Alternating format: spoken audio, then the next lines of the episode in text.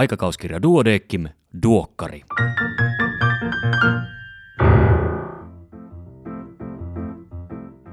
Tämä on numero 26 vuonna 2022. Minä olen Kari Hevossaari, lääkäri Helsingistä. Tervetuloa mukaan Duodekim-lehden tuoreimman numeron läpikäyntiin.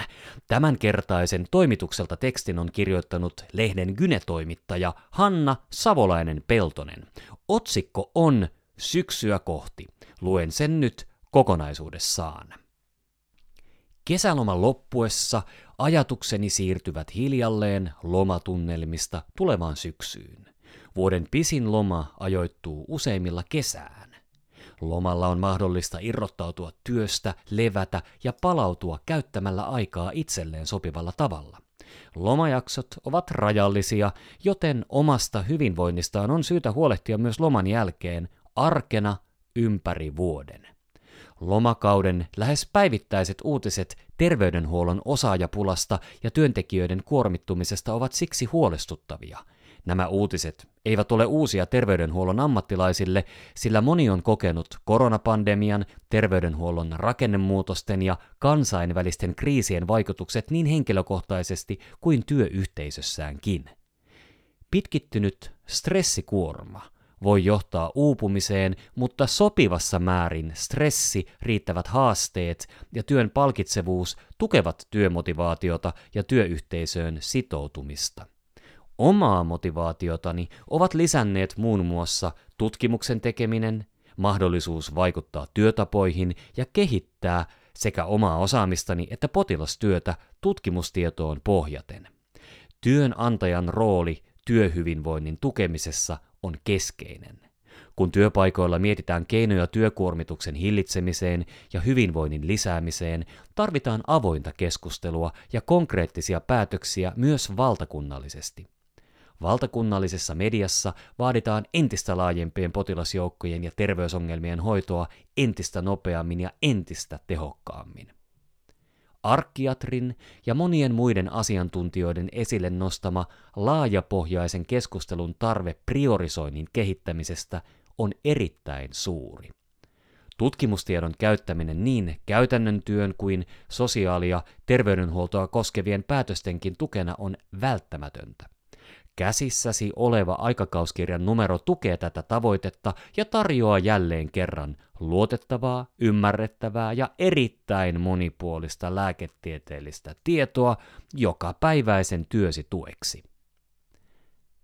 Kannattaa käydä lehden nettisivuilla duodekimlehti.fi tarkistamassa uusimmat verkossa ensin artikkelit, jotka ovat tuoreita verkossa ensijulkaisunsa saavia artikkeleita.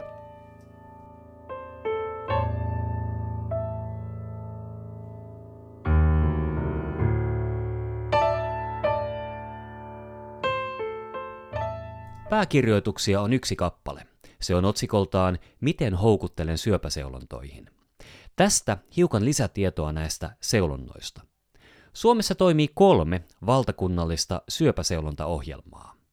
Kohdunkaulasyöpää seulotaan 30-65-vuotiailta naisilta, rintasyöpää 50-69-vuotiailta naisilta ja kolorektaalisyöpää vuoteen 2031 mennessä kaikilta 56-74-vuotiailta.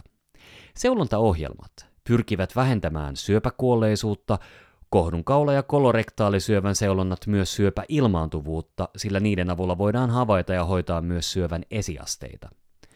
Vaikuttavan seulontaohjelman perusta on, että yksilö tavoitetaan ja saadaan osallistumaan seulontatestiin sekä mahdollisiin jatkotutkimuksiin ja hoitoihin. Syöpärekisteri tukee seulonnasta vastaavia kuntia toimittamalla seulontaan kutsuttavien henkilötunnukset kaikkiin seulontayksiköihin ja laboratorioihin sekä nimi- ja osoitetiedot kutsupalvelua käyttäviin toimipisteisiin vuosittain. Tietojen perusteella lähetetään tänä vuonna runsaat miljoona seulontakutsua. Kohdunkaula- ja rintasyövän seulonnan papa, HPV- ja mammografiatesteihin kutsutun tulee itse mennä seulontapaikkaan. Kolorektaalisyöpää seulotaan ulosteen veritestiin perustuvin kotitestein. Kaikki eivät kuitenkaan seulontakutsua vastaa, ja syitä sekä mahdollisia ratkaisuja tähän ongelmaan pohditaan pääkirjoituksessa tarkemmin.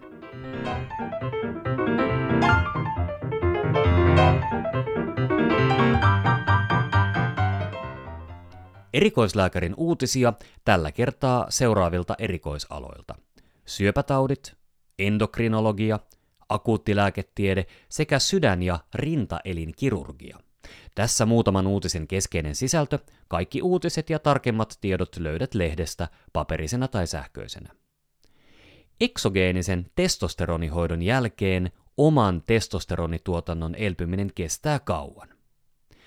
Fysiologisinakin annoksina annettu eksogeeninen testosteronihoito lamaa negatiivisen palautemekanismin kautta kivesten oman testosteronituotannon. Oman hypotalamus, hypofyysi, kivesakselin palautuminen voi tämän tutkimuksen perusteella kestää lyhyehkönkin testosteronihoidon jälkeen yli vuoden. Kaikukuvaus erinomainen olkapään luksaation diagnosoinnissa.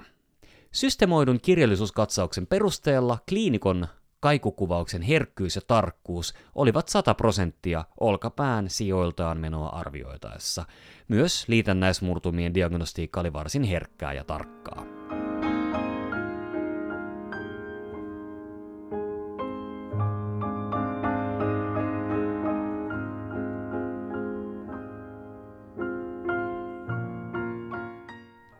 Katsausartikkelit. Parkinsonin taudin epidemiologia ja genetiikka Suomessa. Parkinsonin taudin epidemiologia Suomessa tunnetaan vaillinaisesti. Perintötekijöiden osuus Parkinsonin syynä vaikuttaa kuitenkin olevan Suomessa vähäinen. Maan keskivaiheella näyttää kulkevan suuremman esiintyvyyden vyöhyke luode kaakkosuunnassa – eli siis luode kaakkosuunnassa, ja lähivuosikymmeninä Parkinsonin tautia sairastavien määrä lisääntynee Suomessa voimakkaasti. Syövän immuunihoidot. Kuka hyötyy, kuka ei? Syövän immuunihoidot vahvistavat elimistön oman puolustusjärjestelmän kykyä tunnistaa ja hyökätä syöpäsoluja vastaan. Puolustusjärjestelmämme suojelee syövältä kasvaimen muuntumisvaiheen alussa ja samalla muovaa kasvaimen immunologisia ominaisuuksia. Potilaan ennusteeseen ja hoitovasteeseen liittyviä immunologisia piirteitä ja luokitteluja on kehitetty, mutta niiden laaja käyttöönotto vaatii merkittävää lisätyötä ja arviointia. Seuraava artikkeli koskettaa valtaosaa perusterveydenhuollossa työskenteleviä, nimittäin iskiasoire-potilas perusterveydenhuollossa. Erilaista alaselkäkipua, välilevyn pullistumaa ja eri asteista selkävaivaa pukkaa vastaanotoille lähes päivittäin, päivystyksissä varmasti ainakin kerran vuorossa. Vaikka otsikossa puhutaan iskiasoireesta, käytännössä näillä artikkelin tiedoilla selviää valtaosan alaselkäpotilaista kanssa. Keskeinen asia mieleenpainettavaksi voisi olla vaikka se, että milloin ja millä kiireellä erikoissairaanhoito on tarpeen. Tässä ja nyt kerron päivystykselliseen erikoissairaanhoitoon siirtämiseen viittaavat oireet. Eli siis jos on näitä, niin erikoissairaanhoitoon saman tien. Kakka tulee housuun tai pissa ei tule ollenkaan, kipu on oikeasti sietämätön tai jonkin lihasryhmän liikuntakyky toimintakyky on nopeasti ja etenevästi kadonnut, tai alaselkäkipuun liittyy akuuttiin vatsaongelmaa viittaavia oireita. Kun hemoglobiinipitoisuus on suurentunut. Suurentuneet hemoglobiinipitoisuus ja hemo, hematokriittiarvo herättävät epäilyn erytrosytoosista eli lisääntyneestä punasolujen määrästä. Akuuttitilanteessa potilaan hemoglobiinipitoisuuden suurenemisen syynä on tavallisesti plasmatilavuuden pieneneminen dehydraation vuoksi. Sen aiheuttaja on usein ilmeinen ja hemoglobiinipitoisuus normalisoituu kuivuman korjaannuttua.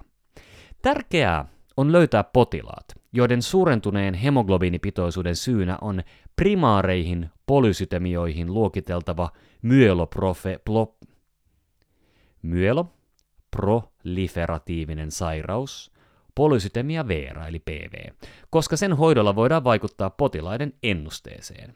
Suurentuneen hemoglobiinipitoisuuden selvittelyt aloitetaan perusterveydenhuollossa. Jos tutkimusten perusteella herää epäily PVstä tai perinnöllisestä erytrositoosista, potilaat tulee ohjata hematologin tai sisätautilääkärin vastaanotolle. Samalla voi kysyä heiltä, miten te oikein selviätte näiden vaikeiden sanojen ääntämisen kanssa. Stressin vaikutus aivoihin ja sairastuvuuteen eri ikäkausina. Stressitekijät horjuttavat biologista homeostaasia ainakin lyhytkestoisesti ja vaikutukset ulottuvat koko kehoon myös aivoihin. Stressitekijät raskausaikana, varhaislapsuudessa ja murrosiässä voivat ohjelmoida aivojen kehitystä ja altistaa monille sairauksille.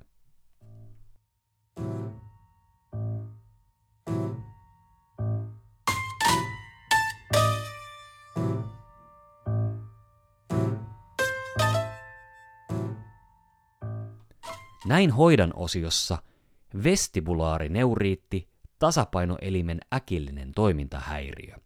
Oirekuva on alkuvaiheessa usein voimakas. Sen erottaminen varsinkin aivoverenkiertohäiriöistä on erityisen tärkeää perusterveydenhuollossa ja päivystyksessä työskenneltäessä. Näin tutkin osiossa hirsutismi. Hirsutismilla tarkoitetaan naisella esiintyvää liikakarvoitusta. Sitä esiintyy noin 5-10 prosentilla naisista ja sen syy on useimmiten munasarjojen monirakkulatauti eli PCOS. Tärkein diagnostinen laboratoriotutkimus on veren testosteronipitoisuuden määritys. Kolme Impress-artikkelia glutamiinisyntetaasin ilmentymistä säädellään ateroskleroottisissa valtimoahtaumissa. Beta-salpaajat stabiloivat tyypin 2 pitkä QT-oireyhtymään sairastavien repolarisaatiota. Pieni keramidipitoisuus, pienentynyt kuolemanriski.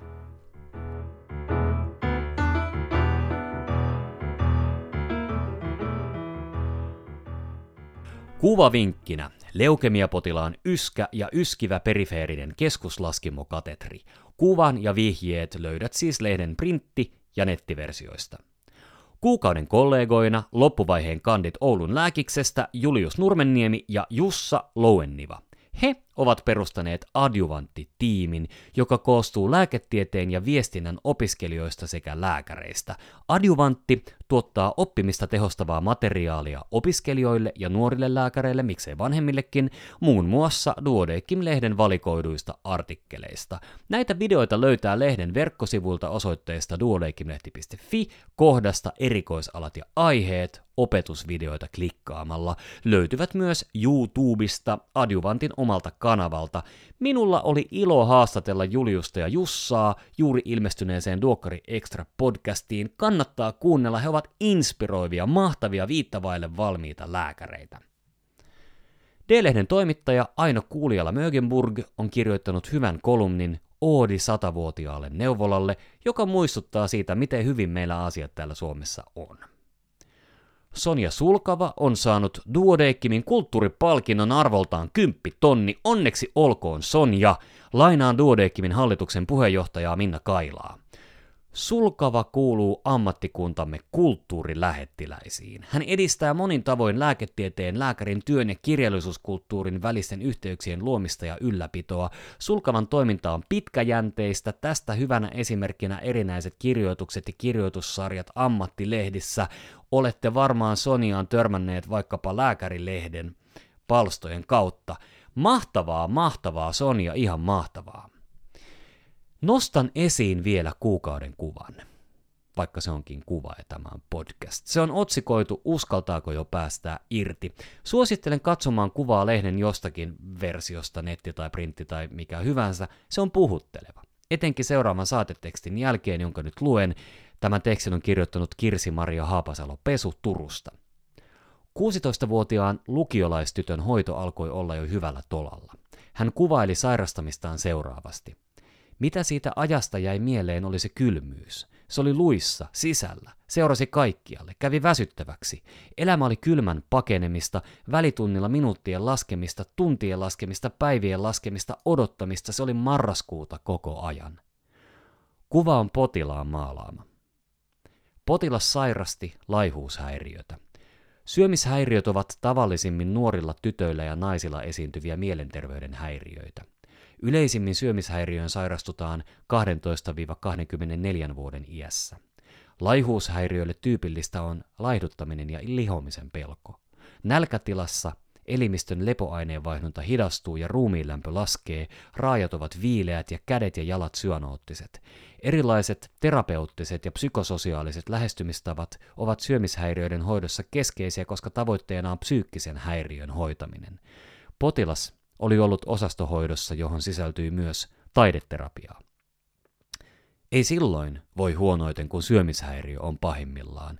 Silloin voi huonoiten, kun sitä aletaan hoitaa ja sulta viedään ainut tapa kontrolloida elämääsi. Sulta amputoidaan jotain ja silti se jää särkemään.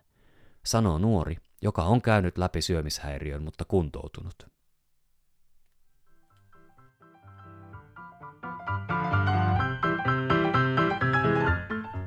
Siinä kaikki tällä kertaa. Kiitos kun kuuntelit. On aika valmistella venetsialaisia ja muita kesäkauden päätösjuhlia, mutta ei se mitään. Kohta saadaan kuulaita aamuja ja kaunista ruskaa, ennen kuin kadulla lilluu loskaa. Sitten kohta jonkin jouluja lapsilla tauolla hetken on koulu, talvella hiihtää ja laskea saa, pian onkin jo valkea maa, vaan palataan me asiaan parin viikon päästä. Aa. Voi hyvin siihen asti. Iiro, ole hyvä!